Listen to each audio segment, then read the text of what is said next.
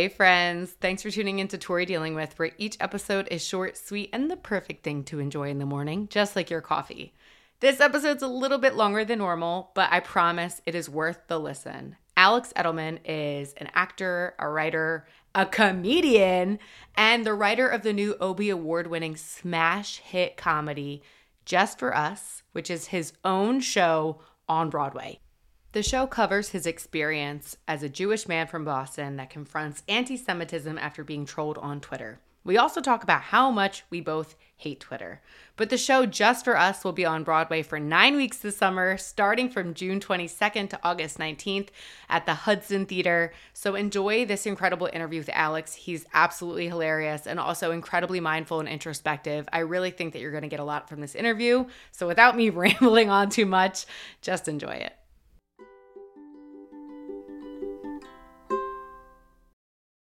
Today on the show, I am very excited to welcome Alex Edelman. He is a comedian, actor, writer, and the writer of the new Obie Award winning smash hit comedy show Just for Us. Alex, welcome to the show. Thank you so much for having me. I'm so excited to have you. I've been in a scroll hole of all your videos, and you crack me up. I've never had a comedian on the show, so I can only just not that there's any pressure to make anybody laugh, but I'm just excited to get to know like what goes on inside that head of yours. Well, you know, I'm not just right. I'm not just the writer of the Broadway show. I'm also the only performer in it, which is a complete disaster. So comedy is great because it can be a solo endeavor or it can be like a thing you do with a bunch of other people. I do I like to do things with a bunch of other people. So the show covers your experience about being a Jewish man from Boston and it confronts anti-Semitism after being trolled on Twitter. I hate Twitter. I hate it. I just want to know about your experience and a little bit about what turned that experience into a show.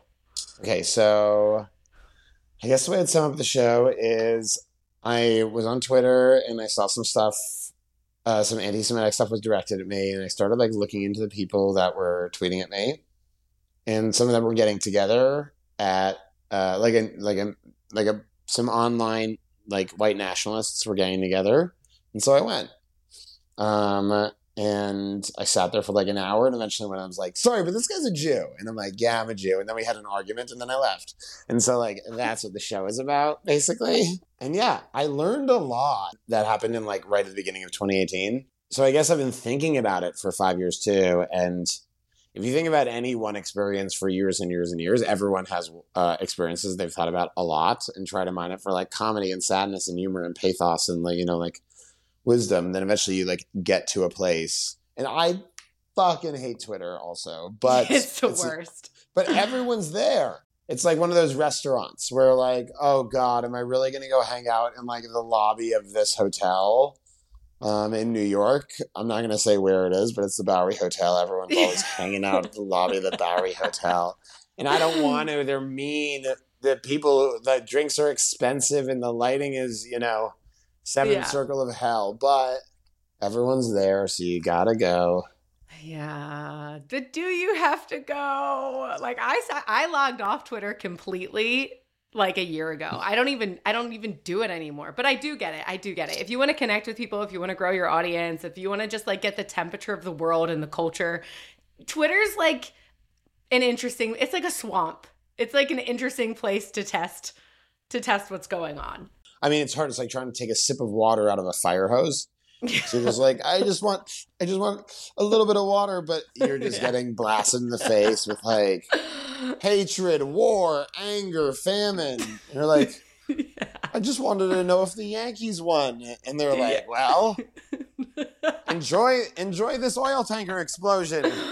Yeah, it's, yeah, it's, it's a treacherous platform to be on for my anxiety. Mm. Antidepressants yeah. go. I, I up the ante when it comes to those. Uh, when I when I get back on those platforms or when I have a show airing, it's just too much. But I want to speak about your show. So it's coming on Broadway for nine weeks, June 26th to August 19th. You were able to turn this moment that happened in time in 2018 into this story now that you've been percolating on, and now it's on Broadway. How do you feel? Crazy. It started in like a pub above a shoe store in London in front of like 12 people. I was reading off notes trying to make sense of something. And you know, for it to go to Broadway is like a manifestation of my like my wildest dream. Like Yeah. people sometimes actually not even a dream though. People are like sometimes is it we're like is it a dream come true? And I'm like I never dreamed it would be possible. Like truly never thought. It's like if you were jogging down the street and someone's like, "Do you want to jog on the moon?" You'd be like, Yeah. "I mean, yeah, I guess I'd like to jog on the moon." yeah. and they're like, "How do you? You're gonna jog on the like? It, it's a very um, it is crazy." And I'm sort of Mhm. like, it. The show starts. We start previews June 22nd, and it opens June 26th, like you said. Mhm. And so it's nine weeks all in. Uh, it goes to August 19th, and like that's such a long and short time. Like it's gonna go by like that. But right now, mm-hmm. I'm sort of like preparing. Like I'm in, I'm in quote unquote like if the moon, if we're still going with my moon analogy, I'm like Yeah. space training or something. I'm like Yeah. putting my little anti gravity boots Yeah. on. I and- feel like I feel like in a way you're like pregnant, like you're about to give birth to the show. Oh my god, that's such a good analogy. Like I do feel, I feel pregnant with anticipation. Like comedy is a really hard job. All entertainment jobs. Your line of work is not easy. No one's line of work is easy, and it's hard to tell when you get a W. And this is like such a nice one. I really feel like a lot of affection for this piece of work and the fact that it gets to be performed on like the highest stage that you can perform one of those shows on. Like Mm-hmm. bingo bango. Yeah, and like you said, like in your wildest dreams, if you could even possibly dream it, but at some point you must have realized like you belonged on a stage, you belonged in a comedian role, making people laugh, writing things like that. So like when was the first moment you realized that you were funny or that you could connect with people through humor? Is there like any funny childhood story that you think like it kind of clicked for you? I had a bully. Um, Mm. and I mean, this is not going to be a sad story. I had a bully. I realized that Sully the bully was becoming unpopular because I was not. This isn't as funny as you'd want it to be, but uh, No, I'm was- I'm I'm ready for it. I mean, the bully was becoming unpopular because I was sort of like a funny weirdo who was sort of embracing being a funny weirdo. okay. a teacher had said there are no such thing as stupid questions, and I had said, raised my hand and said, uh, "Is there such a thing as a stupid question?" It wasn't my joke, but yeah, I think being a young person and realizing that you're getting like, uh, or I'd tell like a joke that I had heard somewhere, or I, you know, we'd bond over like a Bill Cosby album. I didn't, we didn't know yet that Bill Cosby right. done all that stuff. And now I like him more. No, I'm just kidding. He's a horrible man. He's a horrible man who should probably who should rot forever. But I can't. but but yes, I uh, I yeah. What if I was like I'm a fan of Cosby, but just for the personal stuff. You know, I don't care for the. Oh Uh, God, no, no, no. He's a terrifying. I yeah, he's a bad he's a bad guy. But uh, but but it's interesting. By the way, all of my heroes from childhood are like at, turned out to be like it was like Lance Armstrong, uh, Bill Cosby, and Jared from Subway, who are like my dumb kidding about that. no, they were. Oh my god. I think, like you even said, and it's interesting to look at it from, I guess, taking a step back. You had this moment with the bully. What was the bully's name? Uh, David Bernstein. All right, David Bernstein. Well, thank you for the for this because you've set up a trajectory of you being able to cope with your pain through comedy. Now to the point where the show that you have on Broadway is about the same thing. I'd argue that the bully has won, by the way, and Oh, that is one, and that no! is, and that in in bullying me, he actually produced, uh, like what an what an outsized impact bullying wise, and it's weird, by the way, because my, one of my best friends is a guy named David Burstein, not David Bernstein, Oh, okay. so like, so like it's very Okay. it's very funny to me that I'm always like. Whenever I hang out with David Burstein, I do think I'm like, I wonder what David Bernstein is up to. You know, it's like a very yeah. yeah. But you're right. You're right. Sorry, I'm just. Uh, no, no, it's true. But it's so interesting, like comedy for you, and I think for a lot of people, and why I think a lot of people need it, and it's so necessary in the world, is because it is a way to cope with the hard things that are happening. Would you consider your coping mechanism? I think comedy is more of like a filter for me. I don't want to make the whole podcast about this, but like I've had a really tough time recently because my director, the director of the show, my best friend, um, a guy named Adam Brace, died about a month ago. He passed away. So, I'm so sorry. It's okay. I mean, it's. I want to say it's okay. It's terrible. Uh, try not to have a stroke. They seem absolutely awful. He was very. Uh, he was young. He was forty three, and uh, and I really loved Adam and have just been in this really complicated moment where my show is going to Broadway and also I'm very sad. Uh, and there are these moments, and sometimes the two emotions are together, and sometimes it's one emotion, sometimes it's the other emotion, and so it's really like a roller coaster. Uh, I've been doing a lot of stand up. I've been going to the Comedy Cellar, which is my home club in New York City, and I have found, gosh, I can't believe I'm, I'm speaking so candidly about this. If I'm being honest, but I have found that the things around it are make it easier. Not doing comedy is like a a concept, but like the connection that it engenders or the yeah. time I spend with other comedians who are my peers and who I derive a lot of comfort from and watching other comedians and seeing sort of like endless. I was watching a comic on stage last night, a guy named Josh Johnson who's a friend of mine, and he just had a lot of ideas. And it was nice to just see ideas go up on stage again and mm-hmm. again. Those things help. Although Mike Birbiglia, who's my producer and a great one of the best comedians in the world in his own right, uh, asked me once. He said, "Are you trying to heal people through comedy?" And I said, "I'm trying to heal one guy, and it's not going well." So I know I am that one guy, but uh, you're doing great, sweetie.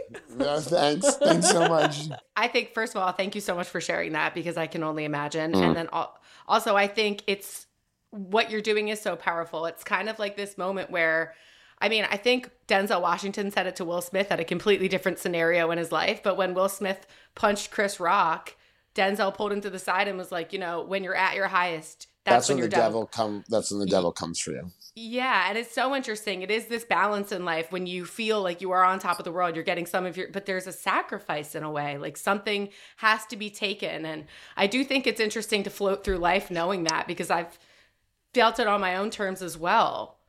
I actually don't agree with you. Oh, spicy. I actually disagree. Tell me more. Because I worry, I, you know, I worried that I had made some Faustian bargain that I didn't remember making, that I had met up with the devil at midnight in Central Park. And was no. like, hey, well, yeah, well, you know, I'm telling you, like that magical thinking is because I feel guilty a little about you know doing this show that my friend's not going to be here for. and so uh, my friend Rami pulled me aside and he was like, "You can't." And I told him this, and he's like, "You can't think that way."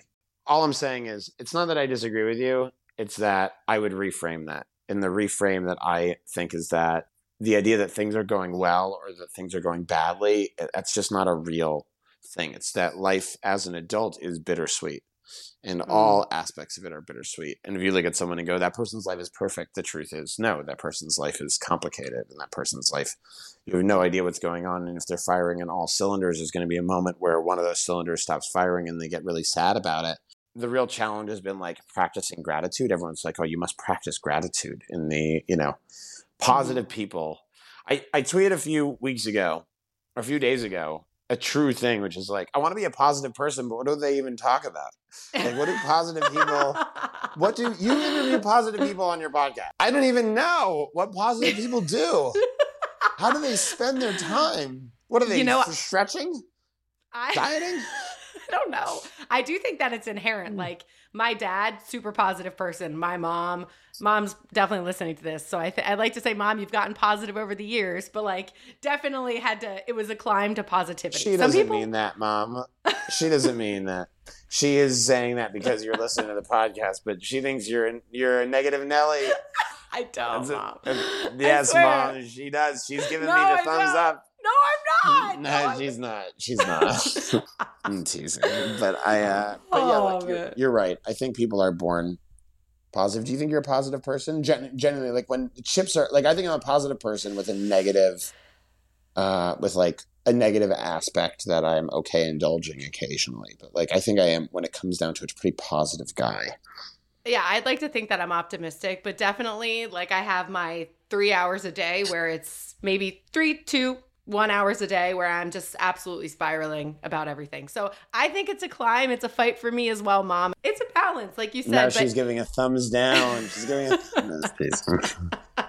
So I do want to touch on something that you kind of grazed by earlier when we were talking about polarity, because I do think that in life, in order to get something beautiful, you do kind of give something, even if you don't realize it necessarily. Like you're not specifically like giving this cup for something, but you think that life is a little bit uh, more uh, more about being.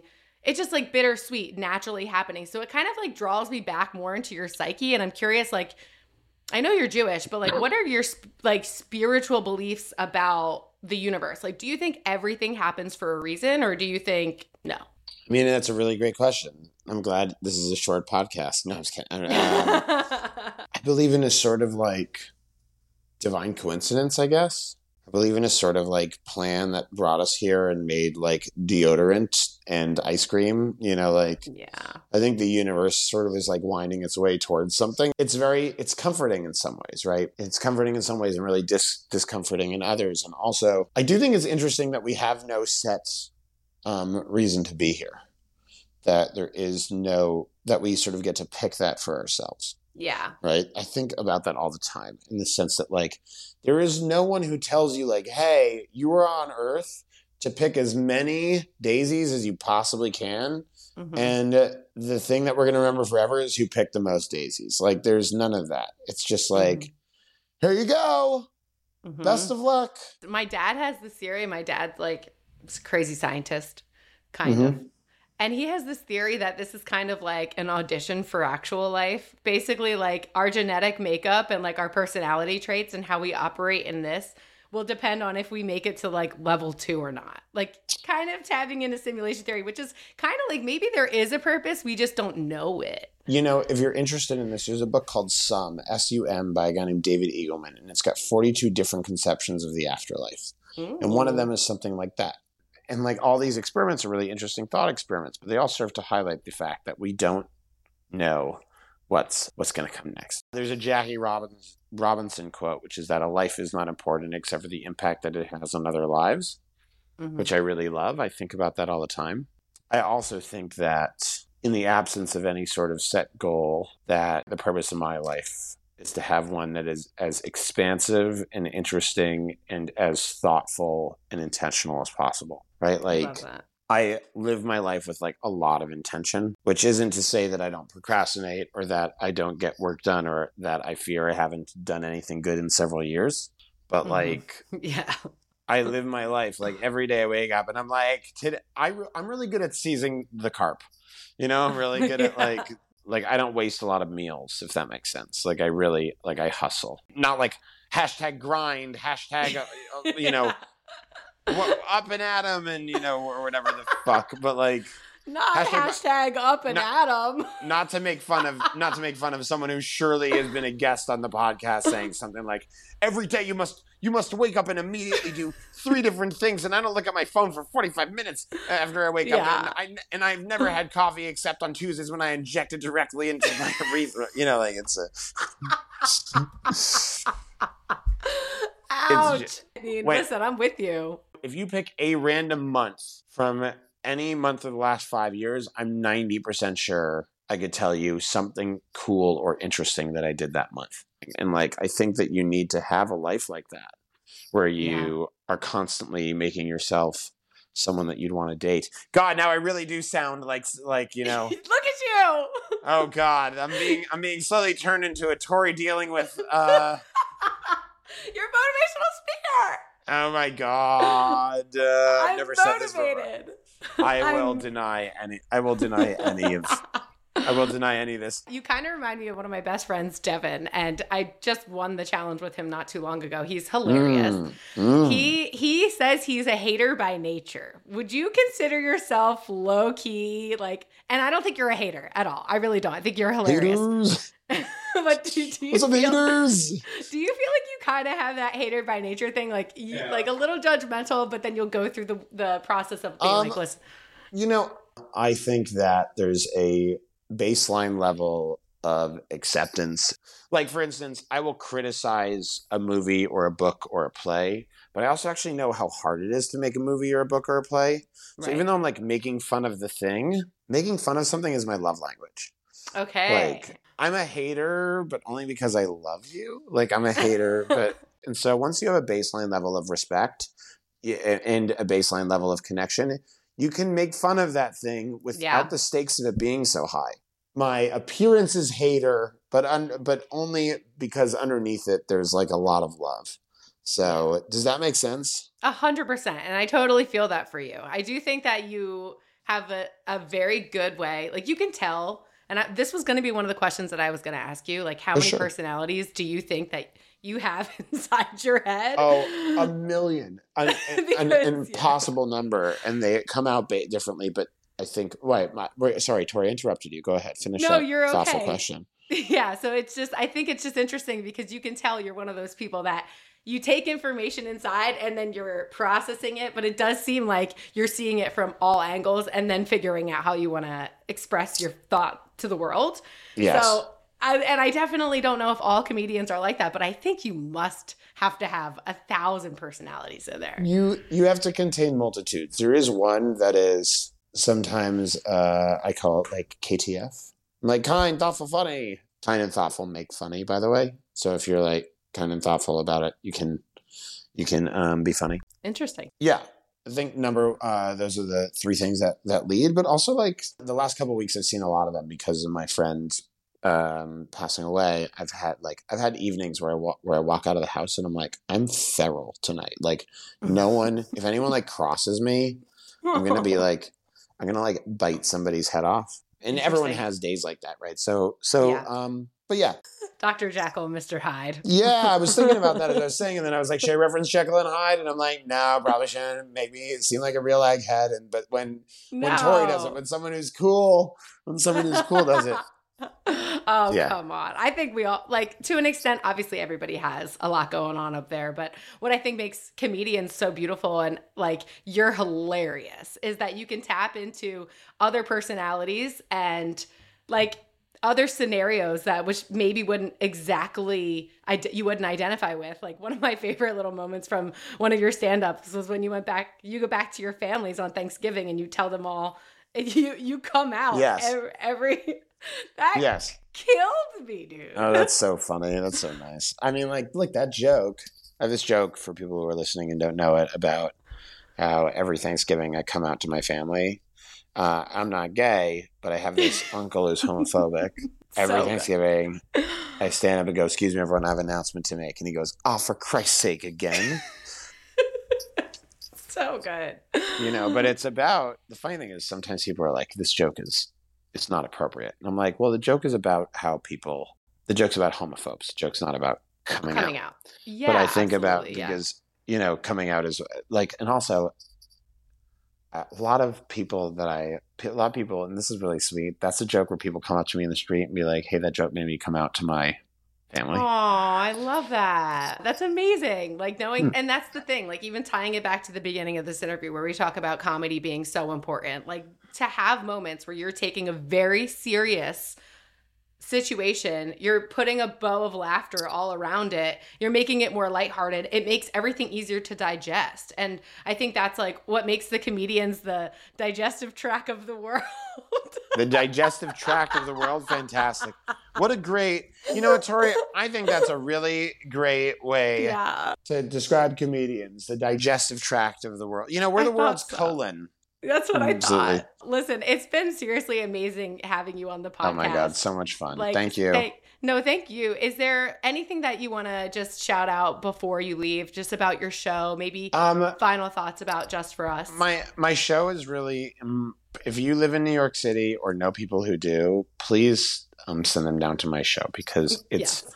it's. I cannot stress. I'm sure people listening probably can figure this out, but I cannot stress how rare this is like for a sort of non-famous comedian's show to go to Broadway. It's happened like five or six times, maybe ever, and and I need all help I can get. So we got uh, you. So yeah, it's at the Hudson Theater, and Sarah Jessica Parker liked it.